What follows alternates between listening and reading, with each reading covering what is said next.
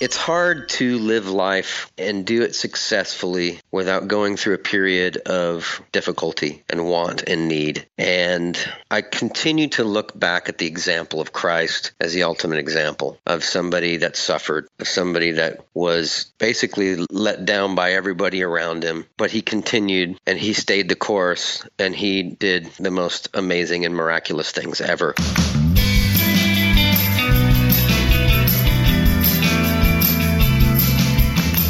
Welcome to Starved the Doubts. I'm your host, Jared Easley. Joining us today from Franklin, Tennessee, Chris Murphy from ShovelCloud.com. Hey, Chris. Hey, buddy. How are you? It's good to have you back on. It's been a few episodes. It's been more than a few, but it's always nice to have you on the show. Yeah, it has been a while. And, yeah, joining us from Maui, Hawaii, aloha, Kamanzi Constable. Aloha, Jared. I'm excited to see if either our guest co-host or our guest knows Taylor Swift. All right, fair enough. So let's talk to Kevin today. So our guest is Kevin Max. He's a Christian singer, author, actor, and world traveler who appreciates Harry Potter and New Wave dancing. Kevin started out as a member of the 4-time Grammy Award-winning and 17 GMA Award-winning group DC Talk. He is also the former lead singer of the band Audio Adrenaline. His new solo album entitled Broken Temples was released earlier this year with Motion Records. You can learn more about Kevin by checking out KevinMax.com. Kevin, welcome to the show. Hey, good to be here. All right. So, Kevin, every guest we bring on the show, we always ask this question. So I'm interested to hear your answer to this. The question is, what is the best concert that you have ever been to? Oh, wow. Okay. Bringing it down to one concert. All right. No pressure. I would, yeah. I just off the top of my head, I'd probably say Zoo Station, U2, Atlanta. Although I did see Rolling Stones in Atlanta. And I was about a stone's throw away from the stage. But I'll go with U2 because they had more reference to my life at that point, and the songs connected with me a lot more. Hey, Kevin, would you have traveled halfway across the country to go see U2? No. Okay. We have someone on our esteemed panel who's going to be doing that soon for Taylor Swift. Well, Good luck to him. Yeah, I'm hoping to see the Stones in June here in Nashville, so I'm excited about that. Yeah, man, that'll be a good one too. I mean, you never know how much longer they're going to be around, and it's cool to see a band that continues to be a band, the real meaning of a band, and still puts on an incredible show. Yeah, so Taylor Swift, I don't know much about Taylor Swift. I mean, I don't know her music. I do know some of her players. And I'm friends with her guitar player. We've hung out a couple of times. And yeah, that's Jared, an 0 for 2 then with the Taylor Swift, because I have no connections either. All right, Jared. Kevin, we want you to finish this sentence if you can. If you don't remember anything else about the fasting diet, you need to remember what? It stinks. There's got to be more to the story. Oh, man. Well, I mean, a fasting diet is basically you fast for a certain amount of time per day. I mean, you cut the amount of time that you eat basically in two. Instead of, what's the name of the diet? Metabolism diets, where you eat, several small meals a day, which is good too. The fasting diet, you have 8 hours to eat 3 meals, and you want to space them out, and you don't want to eat huge meals, but when you fast, your body goes into an interesting work mode, which kind of gets rid of a lot of the fat and a lot of the toxins. And I drink a lot of water, too, and work out. So there's a lot going on at the same time beyond just the diet, Do you get lightheaded when you're doing the fasting diet plus working out? Yeah. I mean, right now I've got a horrible cold. Like, I don't know what is going on with my system today and yesterday. I mean, and this has nothing to do with the diet. I had this 2 days ago before I even started the diet. I think it's allergies, but my wife says it's allergies, but I've got one heck of a bad head cold. So that's no fun when you're, trying to run up a hill. I didn't eat from 5:55 a.m. to noon today, and I was doing my run before that on a cup of coffee. So It's not, it's not the best thing in the world, but hey, you lose weight, and that's what I'm going for. So the six packs don't look great around the pool then. No, that's not me. So, Kevin, we're going to do another finish this sentence. I know that you have several live events coming up in Texas. So finish this sentence. My best Texas story is Oh, goodness gracious, I can't say this over a phone or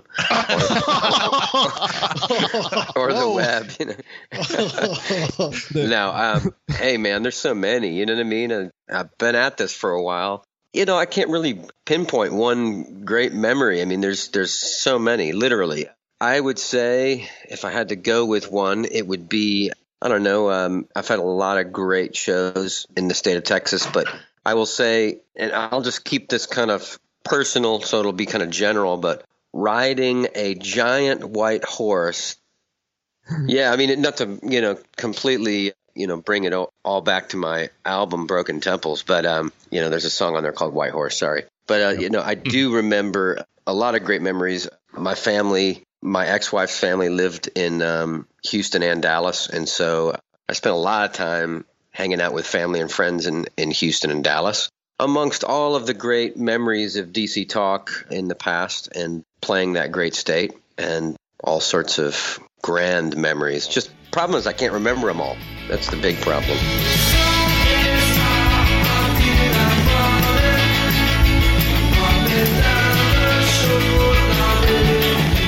All right, so Kevin, I'm pretty sure you can remember 2014, and last year you published Fiefdom of Angels. So we were curious, because some of us are authors, what was the writing process like for you for this book? Fiefdom of Angels was basically a stream of conscious, kind of not in any way self-edited, one of those kind of things. It's almost kind of like writing a poem for me. I've written poems throughout my whole life, and poetry comes very quickly and pretty fluid for me.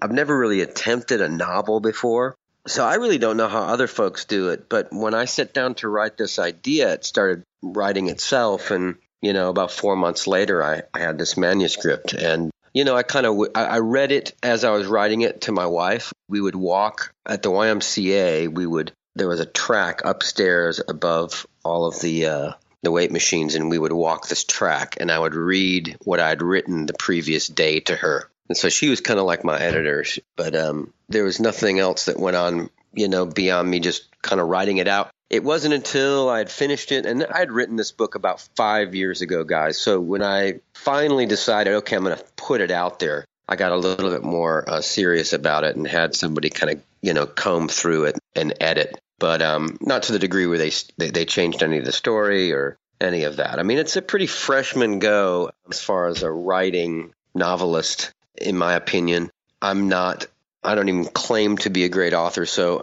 I claim to be a great singer, and I'm a decent songwriter, and I'm an okay writer. I consider myself a good poet. So keep that in mind when you say the word novel. I look at this as like a stream of conscience story that I came up with. And hopefully at some point it could be made into some kind of a screenwriter or maybe a graphic novel, something interesting.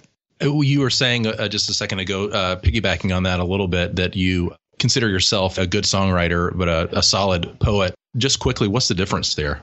I mean, I know one is put to music, but...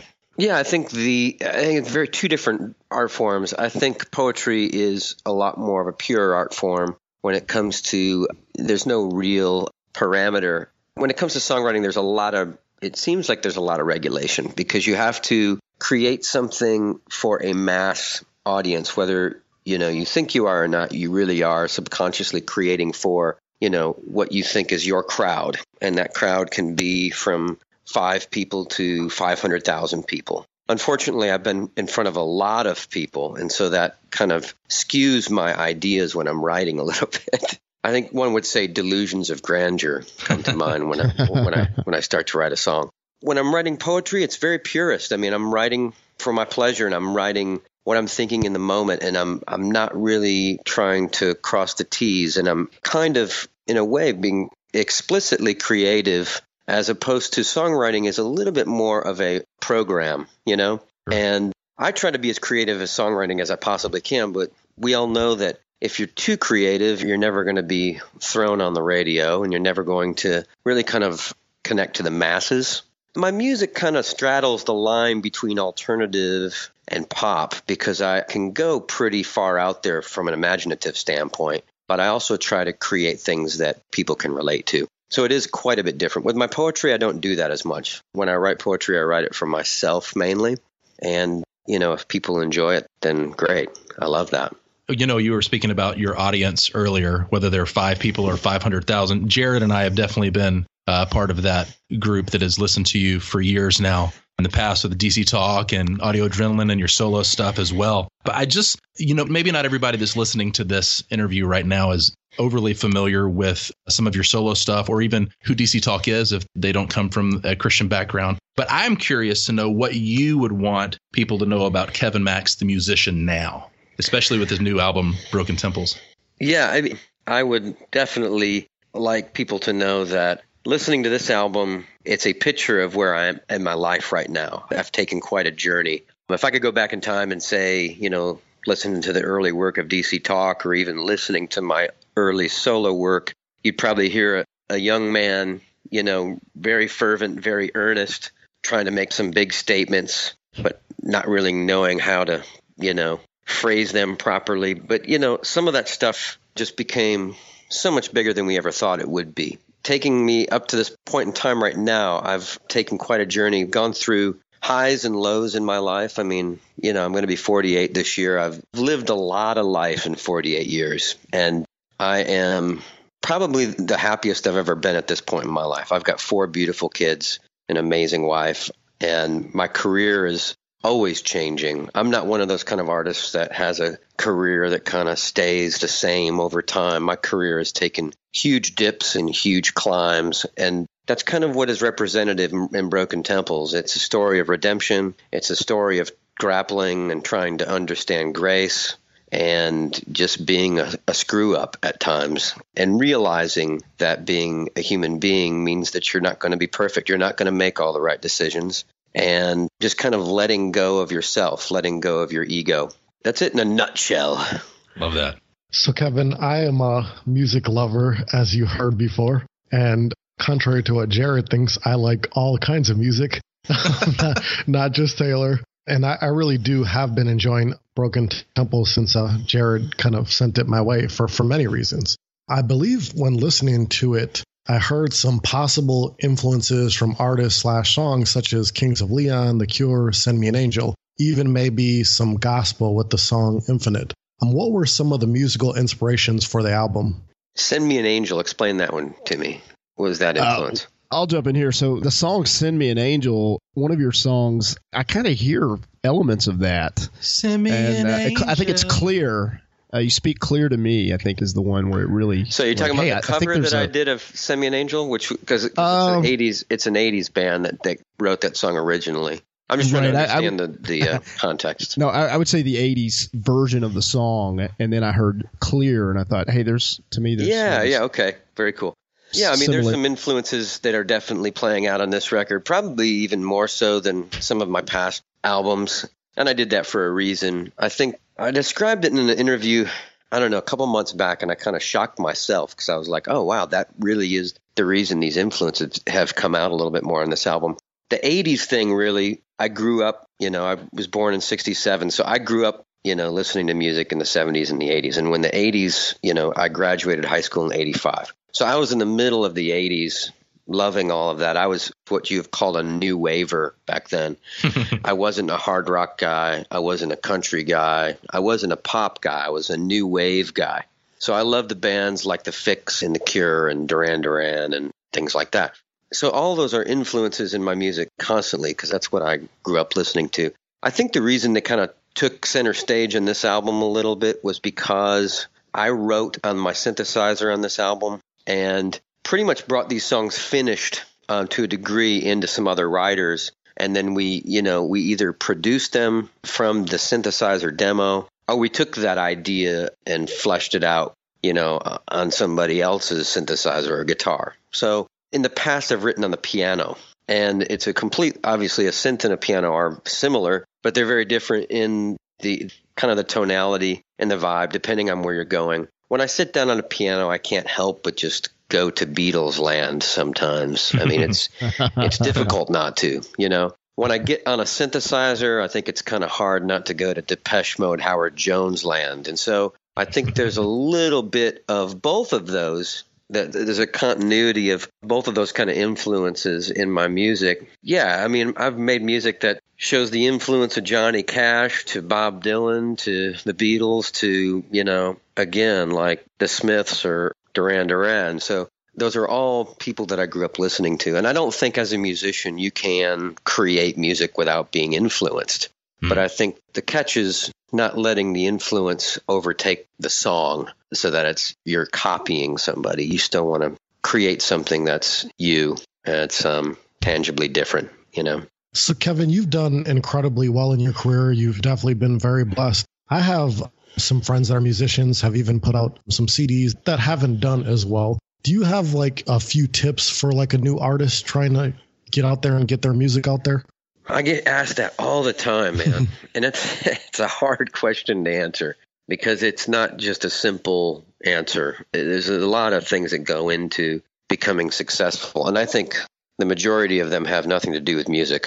I think being in the right place at the right time, being driven, being a bit of a people person and not, you know, taking no for an answer, believing in yourself, believing that what you're going to do is it needs to be heard and is something special. And those are equally narcissistic thoughts. So I think it's a dash of, you know, being a little bit crazy to a dash of, you know, a lot of confidence to a dash of, you know, extreme insecurity that drives most of us musicians.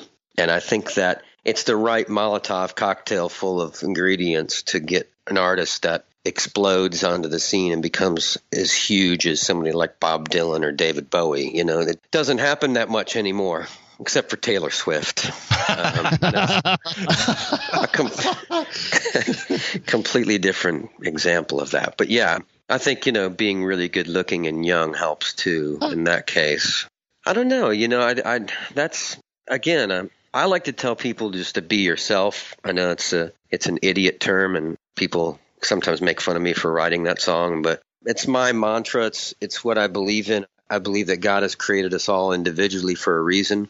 And I think that, you know, not being afraid of who you are individually is huge. It's okay to be weird. I always tell people to stay weird too. Don't try to conform and enjoy the gifts that God's given you and make the most of them. That's all I can say.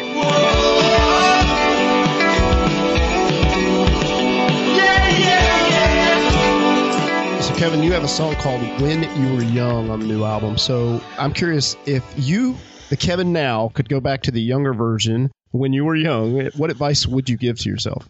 Oh, man, these are loaded questions, bro. Who asked me that question, by the way? I'm Jared. Yep. Jared. Okay, Jared.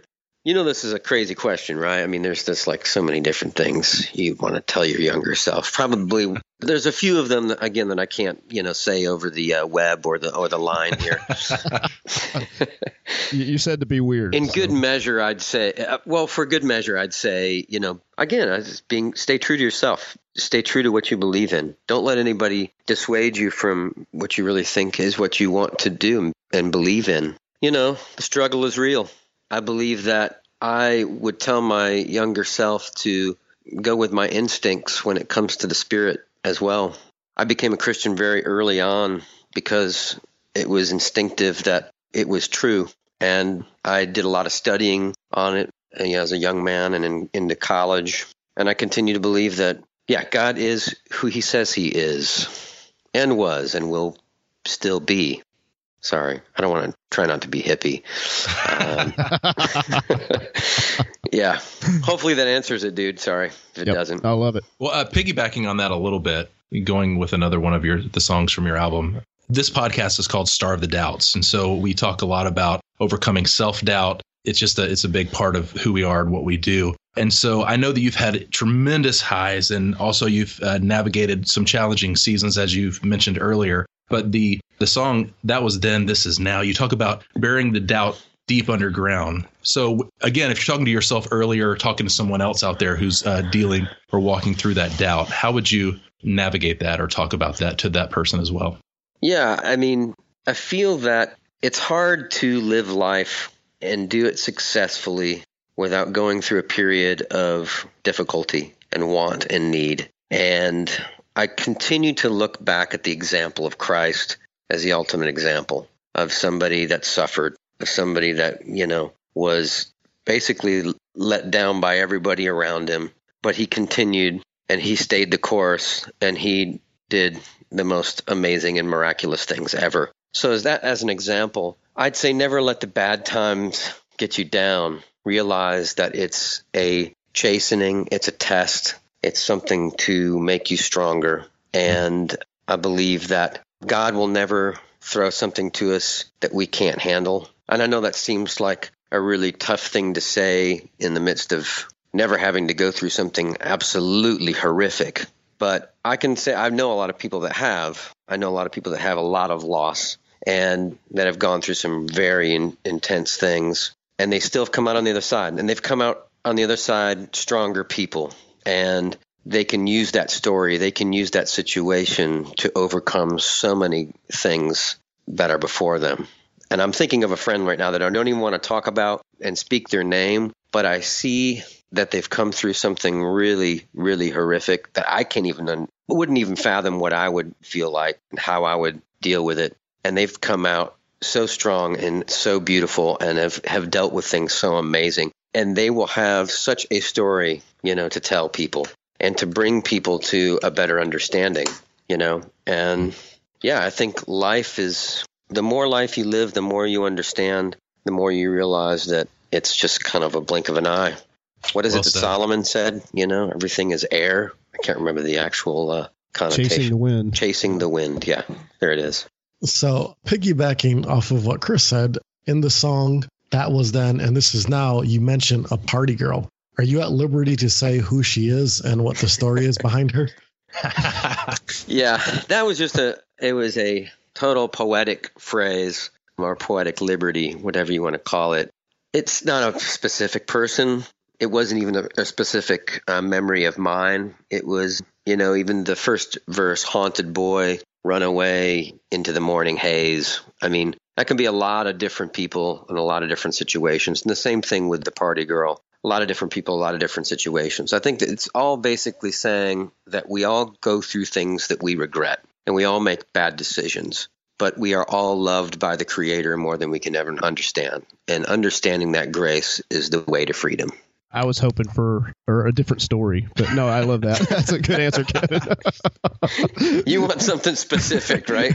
Like, he's got a good Texas party girl story. I know it. Yeah. Well, you know, there are a few of those, but it's like, and you know, I'm a happily married man with 4 beautiful kids. No reason to, you know, bring up anything that's, you know. Fair enough. All right. So, Kevin, in the song White Horse, you talk about the heavens open up over me. Would you be willing to share a story where you felt like the heavens were opening over you? Yeah, I've never really, you know, I guess, yeah, I mean, there's situations like that I can recall. One is the most obvious one right off the bat, and I know it's going to sound cheesy again, is the birth of my children. I mean, seeing childbirth up front and personal is different than watching it in a movie or reading it in a book. And when you can share that with, you know, somebody that you consider your best friend, and it's beyond amazing and miraculous. The whole vibe of birth just blows my mind. I wish that you could put that into a tablet or a diet drink and be able to slug that down once a day. That would be a great feeling. But, you know, I feel like that's kind of changed my life, seeing the birth of my kids.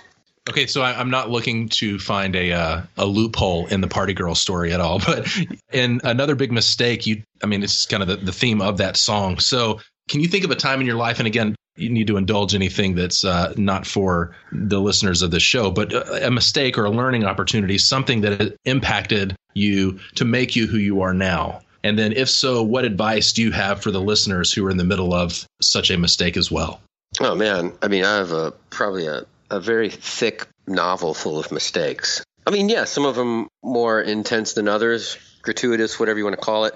I mean, I don't like to go down into the depths of, you know, we've all kind of made the same mistakes and we all have probably had the same thoughts. I mean, I wouldn't consider any in this group have ever murdered a person before. But, you know, so I can say that, you know, we probably have done some bad things, but we haven't done the worst things in life. But it's like, everything that you do that's a mistake, it has different forms of consequence, you know. And I would say some mistakes have bigger consequence, obviously. And those ones that have the bigger consequence that you learn from, I mean, they're life-changing. when you make mistakes that are life-changing, you hopefully learn from that and become a better person. Again, the meaning of the song Just As I Am is not about, hey, I'm this screwed up person that's never going to have a chance at life and woe is me and I'm going to be, constantly depressed. It's more about the hope that, yes, we're fractured, we're not put together correctly, we'd make some really bad mistakes, but we can learn from them and grow. When I wrote that song, I've been through so much in my life that when I'm writing a song, it's usually not one specific thing that comes out of my mind. It's several different things that come out that make me think of that, I can use an example.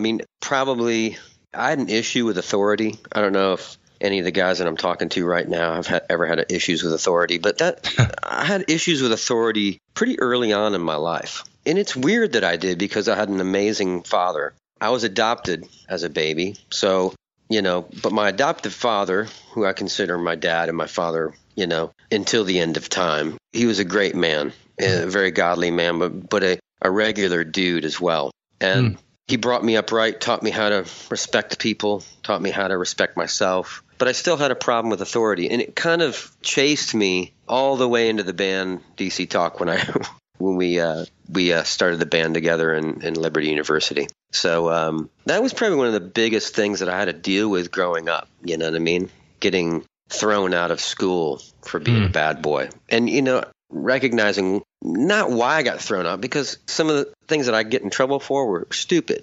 They didn't mean anything really, but I had to learn what the intention was behind why I had such a problem with authority, Where was my intention? Why did I even go there? And learning about myself and learning what those trigger points were, it helped me, become a better person. Well said. Called the Tennessee two-step, by the way.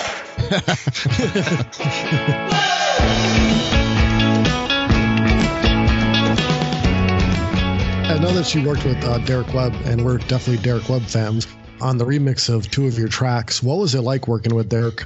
Derek and I have been friends for a while. I can tell you an interesting story about Derek Webb. It's not going to be salacious or gratuitous, so I apologize for that. But I was sitting in a coffee shop in East Nashville, and I lived in East Nashville for many years, and seen it growing up around me to something kind of trendy and hip. And I moved in there in 92 and 93 when it wasn't hip. It was a very, I would say, dark and depressed place to live in Nashville. One of the probably toughest parts of town. Now East Nashville is hipster central. So this was, I'd say this was about 7 years ago when I was sitting in a coffee shop there in East Nashville. And I was trying to get online, and it kept getting blocked by this, person online next to me. And I kept looking at it, and it said D Webb. I had his email handle or whatever, his Wi-Fi handle. And I kept thinking, like, what is this? Who is it? Where is this D Webb guy? And why can't I get, online? This is really. So I stood up and I said, who's D Webb? And, we met at the coffee shop. Honestly, I don't think I stood up and said that, but I looked around and then I found out who it was.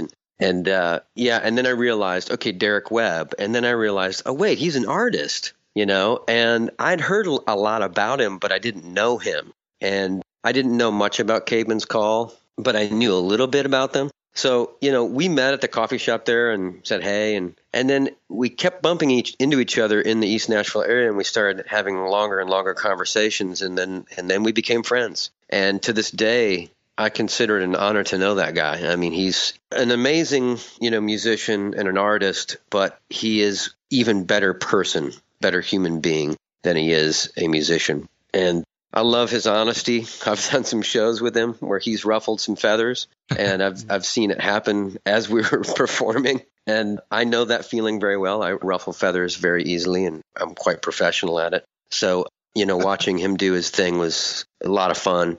We've done a few tours together, and, it's been, when I say tour, like one-off shows, we haven't done like full-on tours together, but we've done more than a few shows together as solo artists. So I can say that he is my friend, and yeah, when we made this album, I said, it'd be really cool to bring in Derek and do something with him. And he was like, he's kind of set the music down for a little bit to kind of hone in on Noise Trade. And he said, man, it's the perfect timing. He goes, I really want to do something creative. Let me remix a couple of these songs. And I'm like, oh, remix. You know, I'm not really big into remixes. But the thought of Derek Webb doing the remixes made me very interested. And he and I both see eye to eye on electronic music. We both love it. So I was like, you know what, this is going to be fun. So what he brought back to me, you know, I thought were really great remixes. And definitely intelligent, definitely, you know, not your run-of-the-mill sounds. And it's not like a dance party. It's almost kind of like deconstructed versions of the songs, you know?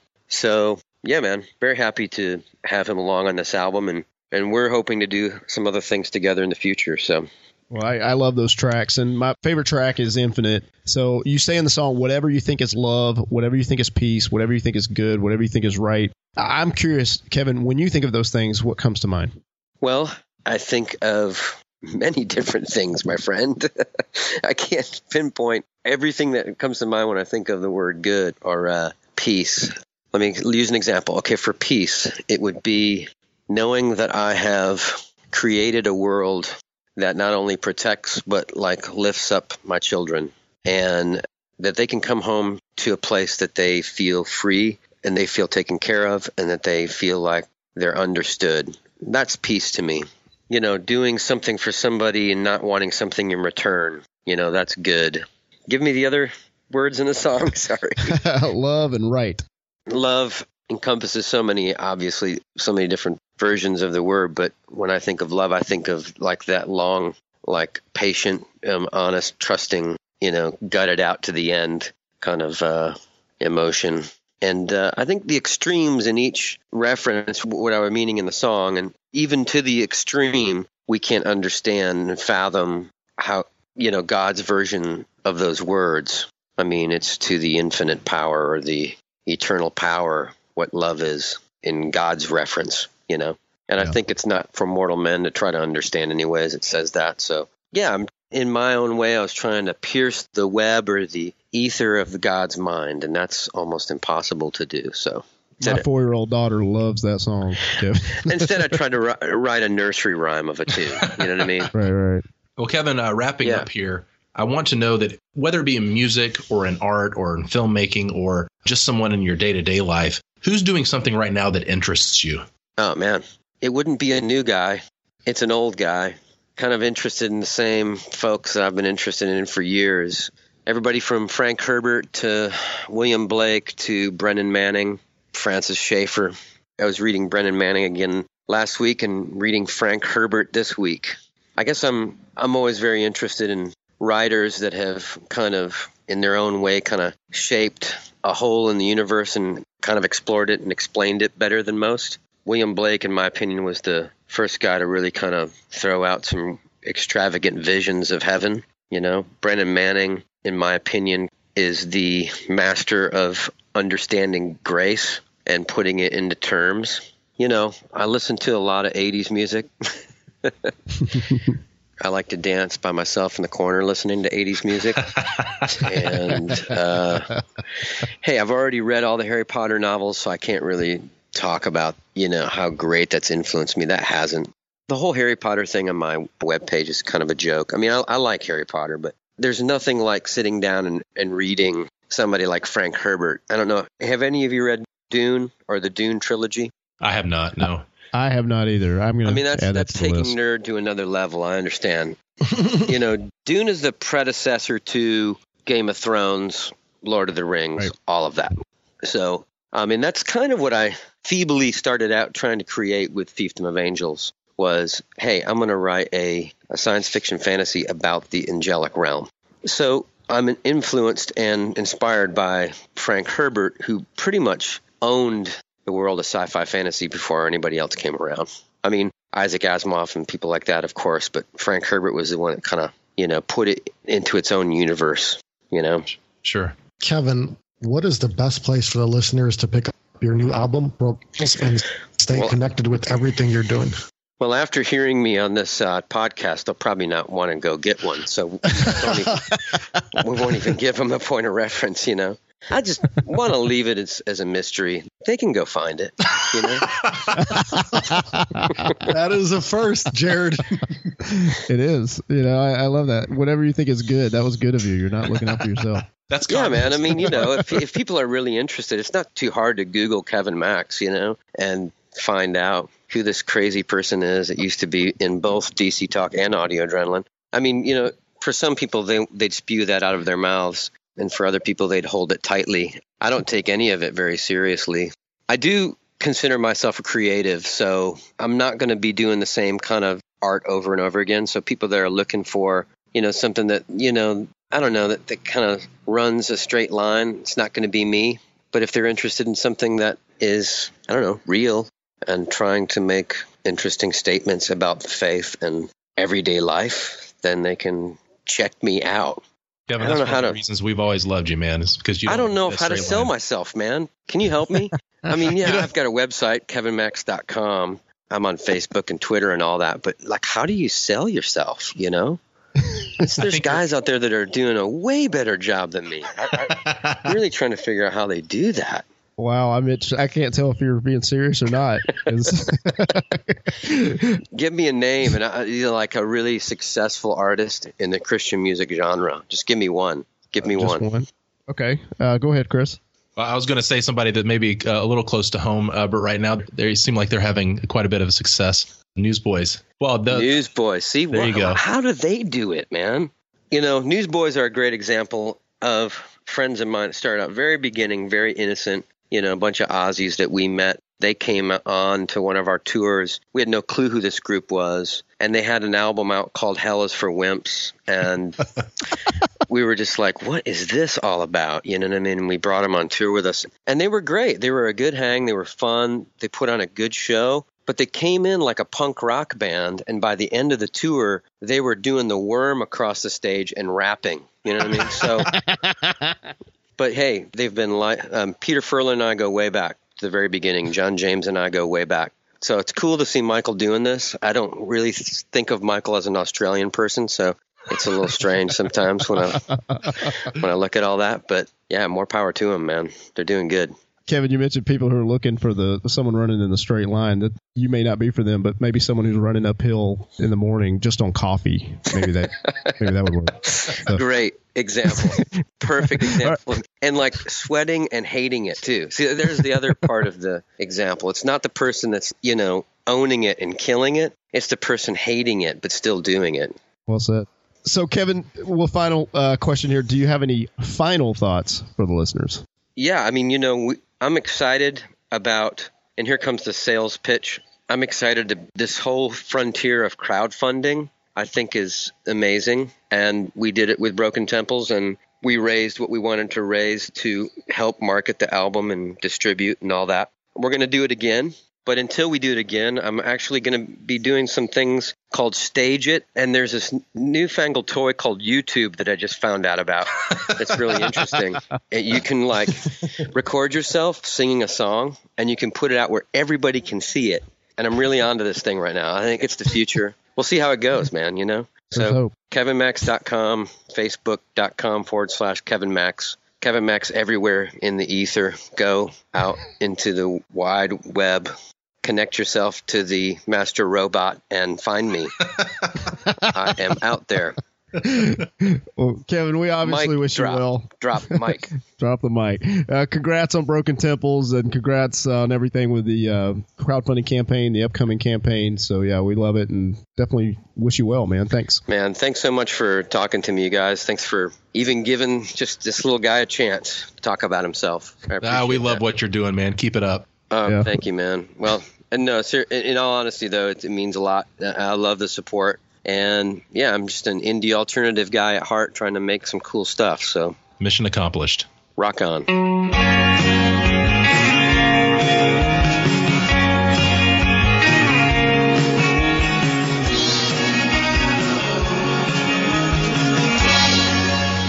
Stay true to yourself. Stay true to what you believe in. Don't let anybody dissuade you from what you really think is what you want to do and believe in.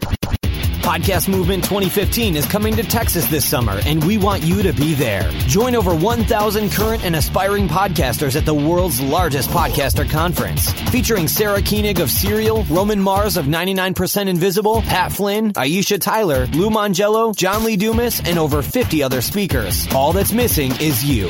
Learn more and register now at podcastmovement.com.